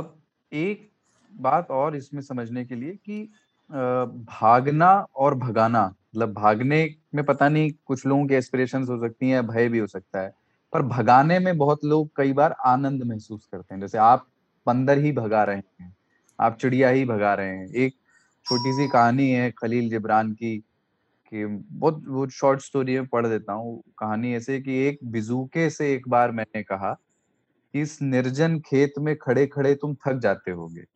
तो वो बोला, डरा कर भगाने का मजा ही कुछ और है, वो बेजोड़ है, मैं इससे कभी नहीं थकता। एक बार कर मैंने उससे कहा ठीक कहते हो, उस आनंद को मैंने भी जाना है। उसने कहा भूसा भरे लोग ही इस आनंद को जान सकते हैं। यह सोचे बिना कि ऐसा कहकर उसने मेरी प्रशंसा की या भर्त्सना, मैं उसके पास से चला आया। 1 साल बीत गया। इस बीच वो दार्शनिक बन चुका था। उसकी बगल से गुजरते हुए मैंने देखा 2 कौवे उसके हैट के नीचे घोंसला बना रहे। तो ये भगाने के आनंद और वो भूसा भरे होने वालों को आनंद लेने में, भगाने में, उस पर बिजुका कितना दंड संहिता जैसा दिख रहा है मुझे। Indian penal code. बिल्कुल जी। अच्छा, एक चर्चा इसमें अगर स्त्रियों के भागने पे ना करें तो ये अधूरी रहेगी। बड़ा मैं एक ही चीज इसमें कहना चाह रहा हूँ, आप बिल्कुल, बहुत बढ़िया विषय है, उसके ऊपर चलते हैं, लेकिन भागना और भगाना ये क्रिया प्रतिक्रिया के नियम जैसा है। जो भगोड़े हैं उनको भगाया गया है। कभी परिस्थिति जन्य है, कभी व्यक्ति जन्य है, कभी समाज जन्य है ना, कभी पर्यावरण जन्य है। यूनियन कार्बाइड वाली बात। रमाशंकर यादव विद्रोही अपनी कविता में लिखते हैं कि ये लोग मरे नहीं, मारे गए हैं, ये लाशें जली नहीं, जलाई गई हैं। और इसी तरह से ये कविता लिखी नहीं, लिखी गई है। आधा का लगा के, हाँ। यानी कि विवश किया गया है लिखने के लिए, स्थितियां पैदा की गई हैं। तो भागना और भगाना, इसमें जो आप कह रहे हैं ना, तो बंदर जो है बेचारा भगोड़ा है। अब बंदर पलट के 2 तमाचा आदमी को मार सकता था, लेकिन उसने भागना तय किया। उसने कहा क्या साले के मुंह लगे, चलो जाए दो, है ना। मच्छर जो है आपको भगाना चाहता है, आप मच्छर को भगाना चाहते हैं। तो ये लड़ाइयाँ चलती रहती हैं लगातार, और सब भाग ही रहे हैं। आप ये देखिए, धरती भाग रही है।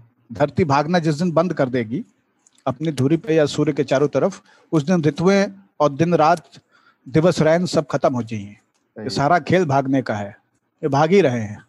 समय भागा जा रहा है, कितनी कोशिश कर लीजिए। और अगर बैटरी खत्म हो जाए, समय मापने की जो इकाइयां मनुष्य ने बना ली हैं जानवरों से थोड़ा आगे जा करके, उसमें बैटरी खत्म हो जाए तो वो भी बंद हो जाती हैं, लेकिन समय तो फिर भी नहीं रुकता है।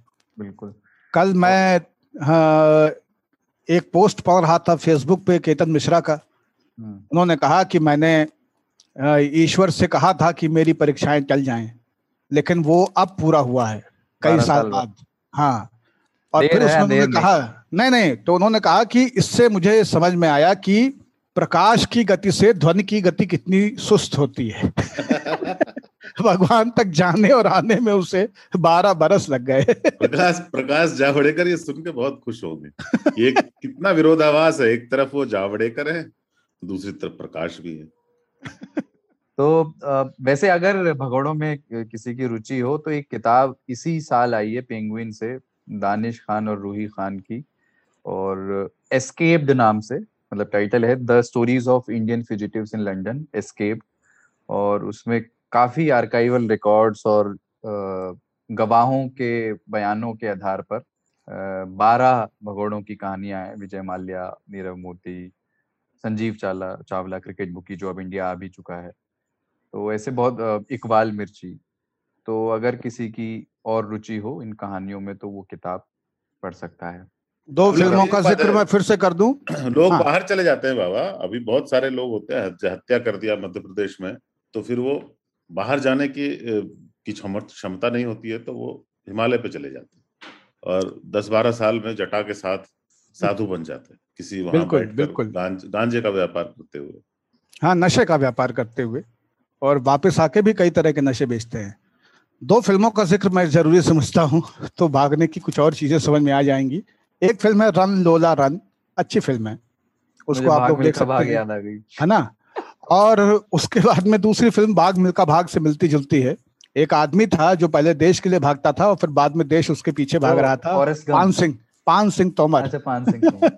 फॉरेस्ट गम भी देख सकते हैं भागने से। हाँ, आपने रन लोला रन बोला, उससे भी ज्यादा एप्ट जो है एक फिल्म है रन फैट बॉय रन। उसमें आदमी जिम्मेदारियों से भागता है और भागता है पर मोटा है। क्या बात है। उसको भी देखिएगा। उसका टाइटल जो है रन लोला रन से इंस्पायर्ड था। पर रन फैट बॉय रन एक ब्रिटिश कॉमेडी फिल्म है जिसमें आदमी भागता है अपनी जिम्मेदारियों से।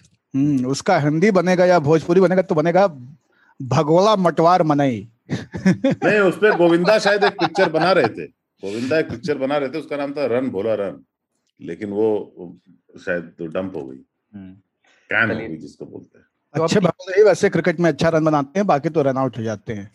बहरहाल चलो तीसरा विषय, हाँ समय कम है, जल्दी निपटाना है। हाँ, और तीसरा विषय जीवन प्रत्याशा पर है, लाइफ एक्सपेक्टेंसी जिसे इंग्लिश में कहते हैं, यानी कब तक जिए और संतान कितनी हो, दोनों पर इस पे बात करनी है। क्योंकि पहले ये कहा जाता था, हम सुनते थे कि बुजुर्गों में अरे परदादी हुई थी हमारी 100 साल जी थी वो, लेकिन फिर दुनिया के बहुत सारे देशों की अगर आप एक एवरेज एज निकालेंगे लोगों, वहां रहने वाले लोगों की, तो वो 60 से भी कम हो गई है। पर एक नई स्टडी आई है जो ये कहती है कि इंसान 60 से कम हो गई है। नहीं, हम हमारे यहाँ एवरेज एज पहले 32-34 होती थी। हाँ, बढ़कर तो ये बढ़ी है, बढ़ते ही जा रही है। हाँ, मतलब मेरा सेंटेंस ठीक से फ्रेम नहीं हो पाया। मैं ये नहीं कह रहा था कि एवरेज एज कम हुई है, पर हम वो कहानियां सुनते थे कि एक दो बुजुर्ग 100-150 साल, 100 साल, 112 साल हमारी एक दो रहते थे जिनको भोगना होता था। हाँ, वही भोगना होता था। तो अभी औसत आयु हमारी 60 से कम है, थोड़ी सी मेडिकल साइंस की वजह से बढ़ी है। हमारी आजी 106 साल जी। उनके जीवन के सबसे बड़े दुख यही थे कि वो अपने सबसे प्रिय बेटे और सबसे छोटे दामाद को मरा देख के तब मरी। ये तो वाकई। हाँ, तो एक स्टडी आई है बाबा, ये कहती है कि इंसान 150 साल तक जी सकता है आने वाले समय में। तो अब इसका जवाब ये है कि वो कैसे, अगर वो अपने तनाव से मुक्ति पा ले, अगर या हम स्ट्रेस को कम कर दें, तो आगे चल के लाइफ एक्सपेक्टेंसी 120 से 150 साल तक हो सकती है, क्योंकि मेडिकल साइंस इतनी तरक्की कर गया है। नेचर मैगजीन है बड़ी मशहूर, उसमें ये स्टडी छपी है। सिंगापुर की एक कंपनी है, जेरो नाम है उसका, और उसने Roswell park comprehensive cancer centre के साथ मिलकर ये स्टडी की है, जो न्यूयॉर्क बेस्ड है ये वाला कैंसर सेंटर।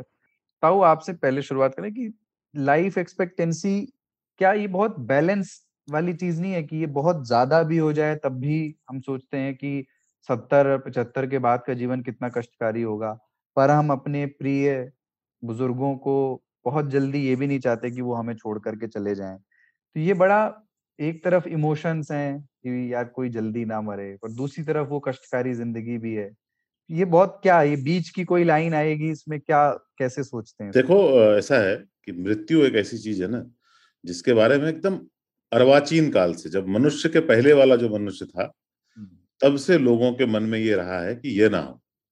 हालांकि लोग हमेशा कहते हैं, जैसे किसी की मृत्यु हो जाती है तो कहते हैं कि now he has gone to a better place, अब वो तो अच्छी जगह पे चले गए, हमको मालूम है जन्नत की हकीकत, लेकिन हाँ, लेकिन कोई भी आदमी वहां जाना नहीं चाहता उस अच्छी जगह पे। हर आदमी का प्रयास यही रहता है कि यहाँ पे हम लंबा खींचे, है ना।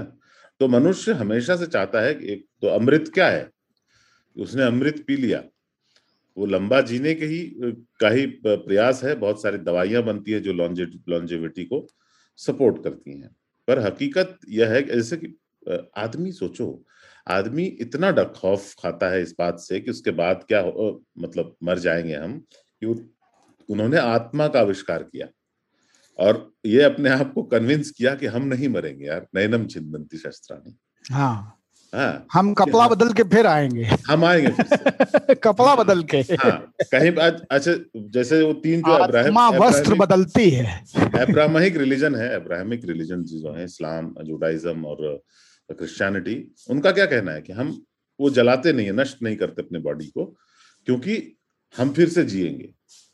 एक दिन आने वाला है जब हम कब्र से निकलेंगे और फिर हमारा इंसाफ होगा, और फिर उसके बाद अब ऐसी जगह पे जाएंगे जो बहुत अच्छी होगी, है ना, वहां पे शराब की नदियां बहेंगी। तो हम यह मानने को तैयार ही नहीं है, जो हम रोज देखते हैं बाय द वे सबके साथ होते हुए, तो वो हमारे साथ भी होगा। इसी कारण से मनुष्य को यह रहता है कि हम कितना जितना हो सके लंबा जिए।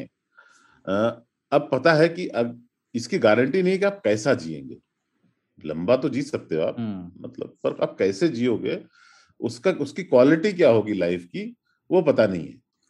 तो आदमी क्या कहते हैं कि मैं अपना वंश बढ़ाना चाहता हूँ, क्योंकि मेरे बाद ये रहेंगे। अरे आप नहीं रहेंगे तो घंटा नहीं रहेगा, आप नहीं रहेंगे तो मेरे बाद रहने वाला सवाल नहीं होता है कुछ, फिर वो रहेगा। और अभी भी लोग ये जानना चाहते हैं कि क्या मैं जैसे 80 के हो गए 90 के हो गए और उनको कोई बीमारी होती है और डॉक्टर कहते हैं कि भाई देखिए इनका मतलब बहुत खर्चा लगेगा, तो गरीब से गरीब आदमी यह चाहता है कि नहीं जो भी लगेगा हम सब कुछ बेच देंगे लेकिन आप इनको ठीक कर दो। वो अगले 1-2 साल के लिए ठीक होते हैं, कभी कभी 6 महीने के लिए ठीक होते हैं, कभी कभी 2-3 महीने के लिए ठीक होते हैं, पर आदमी का प्रयास यही रहता है कि इस धरती पे अपने समय को लंबा खींचा जाए। लेकिन उस अवस्था में मैं जो मानता हूं, उस अवस्था में जब अगर पहुंच जाए आप जहां पर आप नया कुछ देखने के लिए नहीं रहे आपके पास, है ना, तो फिर क्या आवश्यकता है। अगर आपके पास सपोज करो इतना पैसा है कि आप और भी 4 देश देख सको, आप और 4 संस्कृतियों को देख सको, आप और भी यात्रा कर सको, तो फिर जीने का कुछ मतलब है। पर उसी शहर में उसी घर में 10 साल और रहने का कोई उसी चारपाई पे बल्कि उसी कोई अर्थ नहीं है उसका। वह सिर्फ मनुष्य का यही है लोभ है कि काश, क्योंकि उसके बाद का पता नहीं है उसको, उसने जीवन भर प्रार्थना की है लोगों भगवान से और उसको ये आइडिया नहीं है कि ये सब सच है, उसको भी भरोसा नहीं है। जिनका स्वर्गवाद और नरकवाद में गहरी जिनकी आस्था है वो भी भयाक्रांत ही रहते हैं, क्योंकि देखिए इंसान दुनिया के सामने कैसा है वो तो बाद की चीज है, अंतर मन तो जानता ही है कि उसने क्या गलत किया है और क्या सही किया है। और इस वजह से हमेशा ये संदेह रहता है कि स्वर्ग पहुंचेंगे कि नहीं पहुंचेंगे, कहीं नरक में ना पत्ता कट जाए, एक मिस्टेक हुआ और बस मामला दाएं से बाएं हो गया। और एक तो ये है, दूसरा क्या है कि आदमी स्वभावतः लालची है, लालच में ही उसने प्रकृति का सत्यानाश किया। और उसका लालच है कि जिनको कॉन्फिडेंस भी है ना कि स्वर्ग मिलेगा, वो भी कहते हैं कि स्वर्ग तो मिलेगा लेकिन कुछ दिन अब और आम खावा जाए, यहीं रहा जाए है ना, अब सीजन और निकल जाए। हाँ, कहे जौन बुआवा है आपकी दाएं बगिया में, आज साल में बढ़िया फरे लगी, वैका चपटाए के निपटाए के दुई गदेलन के बिया और देखी के नातिन के। हाँ, चारपाई पे दादी कहते रहेगी एक बार इसका शादी हो जाए, उसके बाद शादी हो गई तो अब इसका एक बच्चा हो जाए उसके बाद फिर बच्चे की शादी वाला भी आ जाएगा। हाँ ये तो है। लेकिन मैं ये पूछ रहा था कि अगर मान लें लाइफ एक्सपेक्टेंसी बढ़ गई पूरी दुनिया की या किसी एक देश की और वहां पे लोग ज्यादा जीने लगे ज्यादा, तो उससे ये भी तो होगा कि उस देश में बुजुर्गों की संख्या बढ़ने लगेगी धीरे धीरे, एक सोशियो इकोनॉमिक कॉस्ट भी तो होगा, फिर प्रोडक्टिविटी की चिंताएं होंगी कि नहीं, भयंकर संकट है। एक तो आप कॉस्ट देखो, आदमी कंज्यूम करता है ना, आदमी बेसिकली कंज्यूमर है, वो सांस लेने के अलावा बाकी चीजें तो कंज्यूम कर रहा है ना, फ्लश तो करेगा वो। आखिरी दिन तक आप फ्लश करेंगे, कागज से पोछेंगे, आखिरी दिन तक आप अनाज खाएंगे, ईंधन जलाएंगे, आपके लिए भोजन पकेगा, बिजली का इस्तेमाल करेंगे, वस्त्र पहनेंगे, परिवहन करेंगे।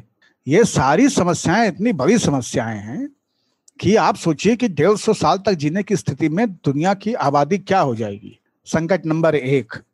संकट नंबर 2 कि मैं इस पूरी कथा में जो कैच है उसके ऊपर फोकस करना चाहता हूं कि क्या पुरुष का महिला का अगर 150 साल का जीवन हो गया तो उसमें जो उनकी डिटेलिंग है ना, डिटेल्स ऑफ द लॉ, वो इसमें है कि उनका यौवन कब तक सुरक्षित रहेगा, कब तक वो जवान माने जाएंगे। तो क्या 100 साल के जवान माने जाएंगे और 50 साल बुढ़ापा होगा? क्या 120 साल तक जवानी होगी और फिर बुढ़ापा होगा? अगर वो नहीं इंक्रीज हो रहा है तो फिर कहानी आ जाती है दुनिया की कि गुरु राजेश खन्ना के जैसे जिंदगी हो एक चाहिए, आनंद पिक्चर वाली, है ना। मेरा जो व्यक्तिगत इंटरेस्ट है ना वो ये है, बड़ा होना चाहिए, लंबा नहीं। हाँ, और मैं हमेशा से ये कहानी अपने सब मित्रों से शेयर करता रहता हूँ कि भैया स्कूल में आपकी अटेंडेंस कितनी है ये महत्वपूर्ण नहीं है, क्योंकि कई स्कूलों में जहाँ पे मैं पढ़ा वहाँ पे बच्चों को इसलिए भी एनुअल रिपोर्ट कार्ड बांटते समय पुरस्कार मिलते थे कि उनकी अटेंडेंस 100% होती थी। ये पब्लिक स्कूलों का एक नया शगल है, तो अटेंडेंस पे बड़ा जोर रहता था। होते थे घीसूराम पूरे, कोई पढ़ाई में भी ठीक होते थे लेकिन वो भी घोड़ा की तरह तांगा वाले, ऐसे चश्मा पहन के केवल सीधे देखते थे, वो कोई युद्ध कौशल वाले घोड़े नहीं बन पाए। तो मेरा मानना यही है कि जैसे अगर आप मुझसे पूछना कि आप 150 साल जी सकते हैं, तो मैं सबसे पहले आपसे ये सवाल पूछूंगा कि इन 150 साल में मैं कोरमा कितने साल खा सकता हूँ, है ना। अगर मेरी आंतें सही हैं, मेरी आंखें सही हैं और मेरे कान सही हैं, अच्छा संगीत सुन सकूं, दुनिया को देखता रह सकूं और अच्छा उदर पोषण कर सकूं, तो मेरा जीवन सफल है तब फिर मैं 150 साल जीने को तैयार हूँ धरती पे बोझ बन के क्योंकि धरती वैसे भी रहने लायक नहीं बची है। मैं इसको खत्म करने में अगर एक कोई और अनुषांगिक योगदान दे सकता हूं तो मैं उसके लिए तैयार हूं। तो ये एक बहुत बड़ा सवाल है कि 150 साल जीना ये कोई अच्छी खबर नहीं है, प्रकृति के लिए भी और मनुष्य के लिए भी। बिल्कुल। तो ना तो बच्चे देख पाएंगे इतने समय तक और ना सरकारें देख पाएंगी, और बहुत सारे लोग जो है वो दवाइयों और देखरेख के भरोसे छूट जाएंगे और बहुत सारा साधन व्यर्थ जा रहा होगा। लोगों को खत्म होने के बाद निकल लेना चाहिए, बजाय इसके कि वो 20 साल तक पेशाब की थैलियां अपने कुर्ते की जेब में रख के घूमते रहें। बेहतर है कि निकल लें। इतना आपने दृश्य उकेर दिया है ना कि मैं तो अभी से टारगेट सोच रहा हूँ। नहीं, वो बहुत कष्टप्रद। जैसा हम बीपी सिंह वगैरह को भी देखते थे, अपना पेशाब की थैली साथ में लेके चलना पड़े। अमर सिंह को मैं याद करता हूँ। उस तरह के जीवन से अच्छा है कि एक दिन अचानक से, मतलब मैं अनूप जलोटा वाला नहीं चाहता हूँ कि इतना तो करना स्वामी जब प्राण तन से निकले, उसमें मेरा इंटरेस्ट नहीं है। मेरा इंटरेस्ट इसमें है कि झट से आ गया रे, फट से पी गया रे, पुरपुर उल गया रे। एक दिन बाथरूम में कमोड पे बैठे और सीने में बेचैनी हुई और बस धोते धोते धुल गए। चलिए, तो अब आखिरी हिस्से। और मौत हो तो अजीज मियां के जैसी हो, हाँ, कव्वाली कहते हुए आप चले जाएं। जो आपको पसंद है, जो आप करना पसंद करते हैं, जिसे आप इबादत समझते हैं, वो करते हुए आप सजदे में चले जाएं, वो सबसे अच्छा है। मौत रक्स बिस्मिल है, मौत अजीज मियां की है। ये भी नहीं मानता। नहीं मानता। तो आखिरी हिस्सा 3 ताल का, और उसमें चिट्ठी नहीं है आज न्योता वाले श्रोता में। आज बल्कि एक ब्लॉग का एक हिस्सा पढ़ेंगे जिसको लिखा है हमारे लिसनर ज्ञान दत्त पांडे जी ने। भदोही उत्तर प्रदेश में रहते हैं वो, एक गांव में, और रिटायर्ड रेलवे अधिकारी हैं। पहले भी उनकी एक चिट्ठी हम लोग 3 ताल में ले चुके हैं। उन्होंने 3 ताल पर एक ब्लॉग ही लिखा है, अपनी ऑब्जर्वेशन शेयर की है, और उसका टाइटल उन्होंने लिखा है पॉडकास्ट गढ़ते 3 तालिये। उन्होंने लिखा है कि वे 3 हर शनिवार देर रात पॉडकास्ट करते हैं 3 ताल।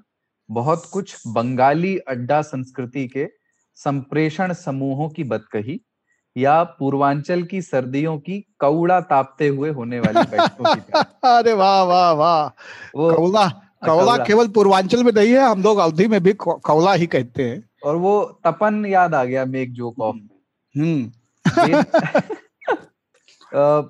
बेतरतीब बिखरे मेरे इलाके की अवधि में कहें तो झोंटा बगराए बाल, और उनमें से 2 आदमी खिचड़ी दाढ़ी वाले, तीसरा एक सुटका सा नौजवान। मेरी बात हो रही है। कुल मिलाकर उनका रंग ढंग मुझे सेंटर से वाम की ओर पाए जाने वाले तथाकथित मार्क्सवादियों जैसा लगा, या उनसे थोड़ा ही कम। इस पे थोड़ी बात करनी है अभी आगे।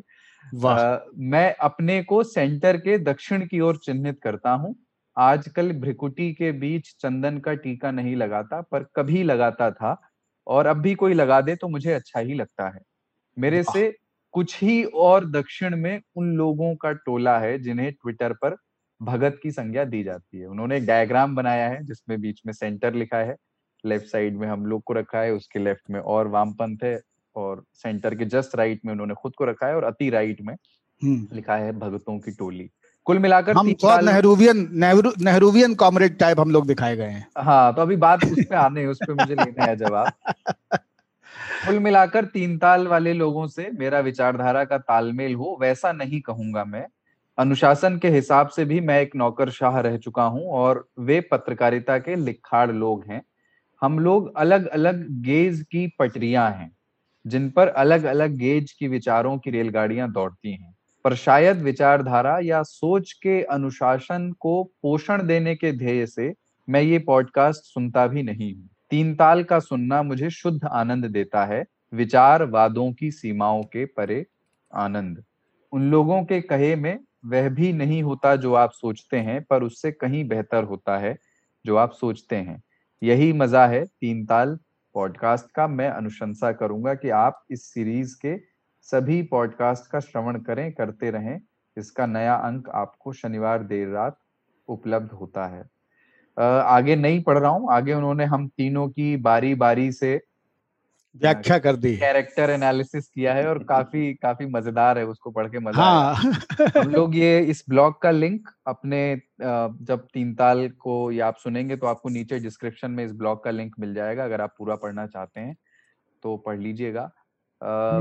और ताऊ के बारे में बहुत कमाल की सटीक टिप्पणियां उन्होंने की हैं ताऊ के बारे में। उन्होंने उसमें महत्वपूर्ण बात ये थी, मतलब अब आपने बोली दिया है तो एक लाइन कह देता हूँ उसमें, कि वो उन्होंने अपने प्रोफाइल परिचय में लिखा है कि वो एडिटोरियल हॉन्चो हैं, यानी अपनी आज तक इंडिया टुडे के संपादकीय महंत, बाकी शब्द का प्रयोग हाँ, लेकिन आगे बहुत सुंदर लगा वो मुझे, कि बाकी वो तीन ताल के 1.5-2 घंटे की अड्डाबाजी में अपनी मेहनतई खेलते या थोपते नजर नहीं आते।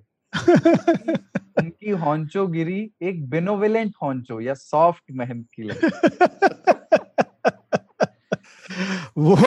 वो ऐसे अद्वैतनाथ हैं जो बाकी आदित्यनाथों को पनपने दे रहे हैं। लेकिन आपके बारे में पर ये है कि बाबा के बारे में जो लिखा है मैं वो बहुत, अरे अब हमारी भी रहेगी, बाबा से मिलना चाहे, इन तीनों में से अगर किसी से मिलना चाहे की बात कही है तो वो यही कहा है कि मैं बाबा से मिलना है, वो सहोदर कारण है अवधि वाला, और महीन महीन बातें जो करते हैं उन्होंने, उनको बहुत नोटिस किया है उसको। हाँ तो ऐसे ऐसे श्रोता भी हमको बहुत, नहीं मैं उनको बस एक ही, थोड़ी हमारी कमजोरियां भी बताएं, और ये बहुत अच्छा लगा कि आपने बहुत ईमानदारी के साथ लिखा है, उसमें उसमें कोई लाग लपेट नहीं की है, आपकी जो भावनाएं हैं वो उन्होंने सीधे व्यक्त कर दी हैं। पर जितनी मेहनत उन्होंने की है उतनी मेहनत मैंने नहीं की है कभी कोई रिस्पॉन्स देने में। मुझे लगता है कि मुझे ये सब चीजें बहुत बड़ी चीज सीखने को मिली, कि अगर किसी की अप्रिसिएशन भी कर रहे हो तो उसमें थोड़ा सा मेहनत डालो, लफाजी से नहीं होता। उसमें उन्होंने काफी मेहनत की है, उन्होंने हमारा फोटो, हमारी तस्वीरें ढूंढ ली, उन्होंने एक ग्राफ बनाया, मैं उससे चकित हूँ।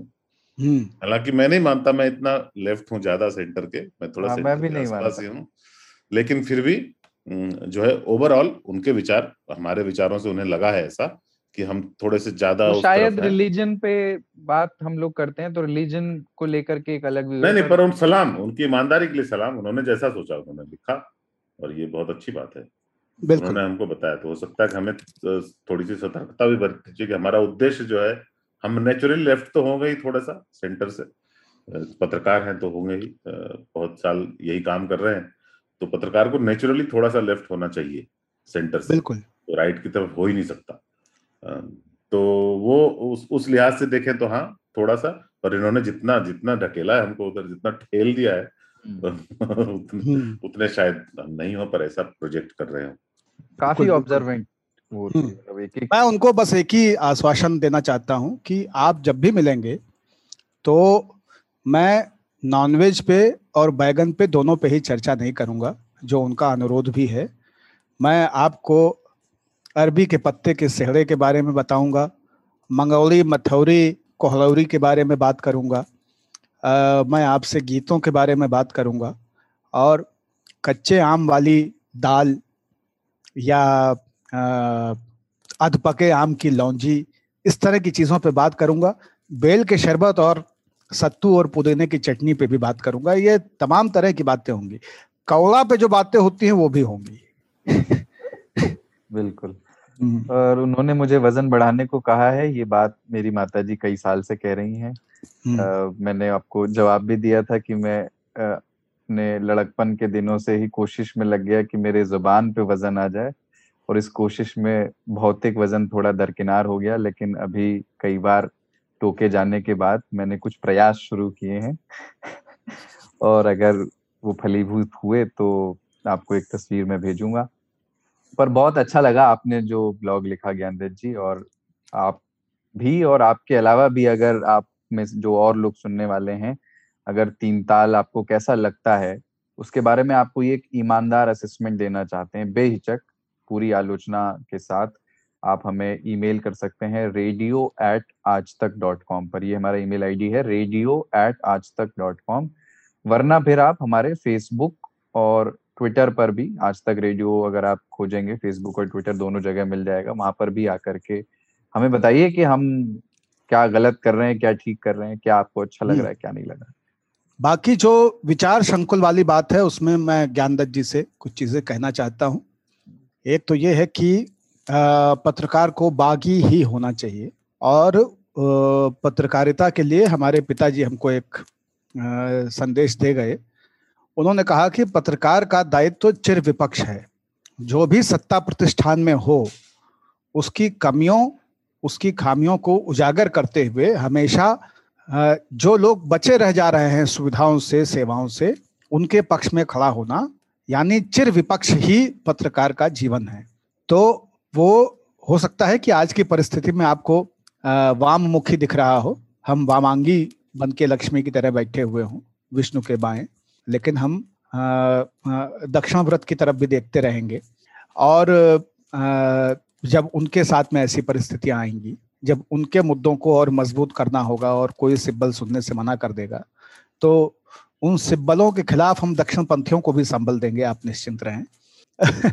दूसरी बात मुझे ये कहनी थी कि आपने जो पोस्ट लिखा है या आप जो टिप्पणी आपने लिखी है हम लोगों के बारे में, हमारे पिता नहीं हैं मेरे, लेकिन ये बहुत पितृवत है कि बहुत साफ साफ ईमानदारी से जो अनुभव हुआ है वो कह देना। तो तीन ताल के लिए और तीन ताल के हम तीनों चरित्रों के लिए आप पितृवत आए हैं। बप्पा मनी आप हम लोगों से बात कही रहे हैं और इनते हमें बहुत साहस मिले थे, लगा थे कि घरे में बरगद है। पर पूरे लेख में ना एक लाड है जो मैं अनुभव कर सकता हूँ जिसका, बिल्कुल, और उसके लिए उनको बहुत बहुत धन्यवाद। बिल्कुल, तो हम तो वैसे भी ये बात पहले भी कही है कि न मार्क्सवाद न राष्ट्रवाद, बस इलाहाबाद बस इलाहाबाद। हम तो उस धारा। और मैं यहाँ पे अभी कुछ देर पहले मैंने एक ट्वीट किया था कि दिल्ली में जो मॉल हैं वो ऑड इवन के फॉर्मूले से मॉल और मार्केट खुलेंगे।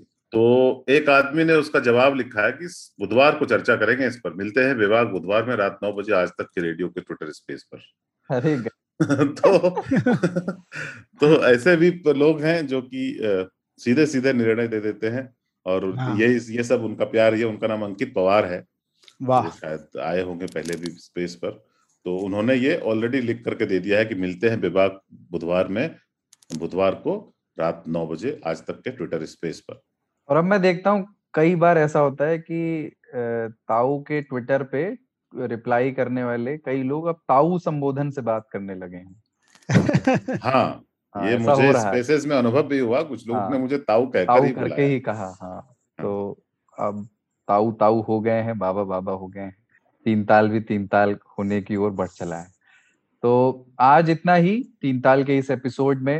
अगले शनिवार ताऊ, बाबा और सरदार फिर चले आएंगे तीन ताल लेकर के। आज तक रेडियो के बाकी पॉडकास्ट को भी, तीन ताल के अलावा जो और पॉडकास्ट हैं उनको आप Google podcast, Apple podcast, Spotify, Jio Saavn पर सुन सकते हैं। इसके अलावा और भी ढेर सारे, हब हॉपर है, कास्ट बॉक्स है, ढेर सारे ऑडियो के जो एप्स हैं वहां पर हम मौजूद हैं। सब पर नहीं है पर ज्यादातर पर हैं, पर जो सबसे बड़े प्लेटफॉर्म्स हैं वहां पर हैं। गाना पर हैं हम लोग, तो वहां पर भी अगर आप हैं तो आज तक रेडियो सर्च कीजिए और तीन ताल को भी सुनिए। उसके अलावा भी जो पॉडकास्ट हमारे उनको ट्राई कीजिए और हमें ईमेल करते रहिए radio@aajtak.com पर। बहुत बहुत धन्यवाद, इतना ही। जय हो, जय हो, जय हो।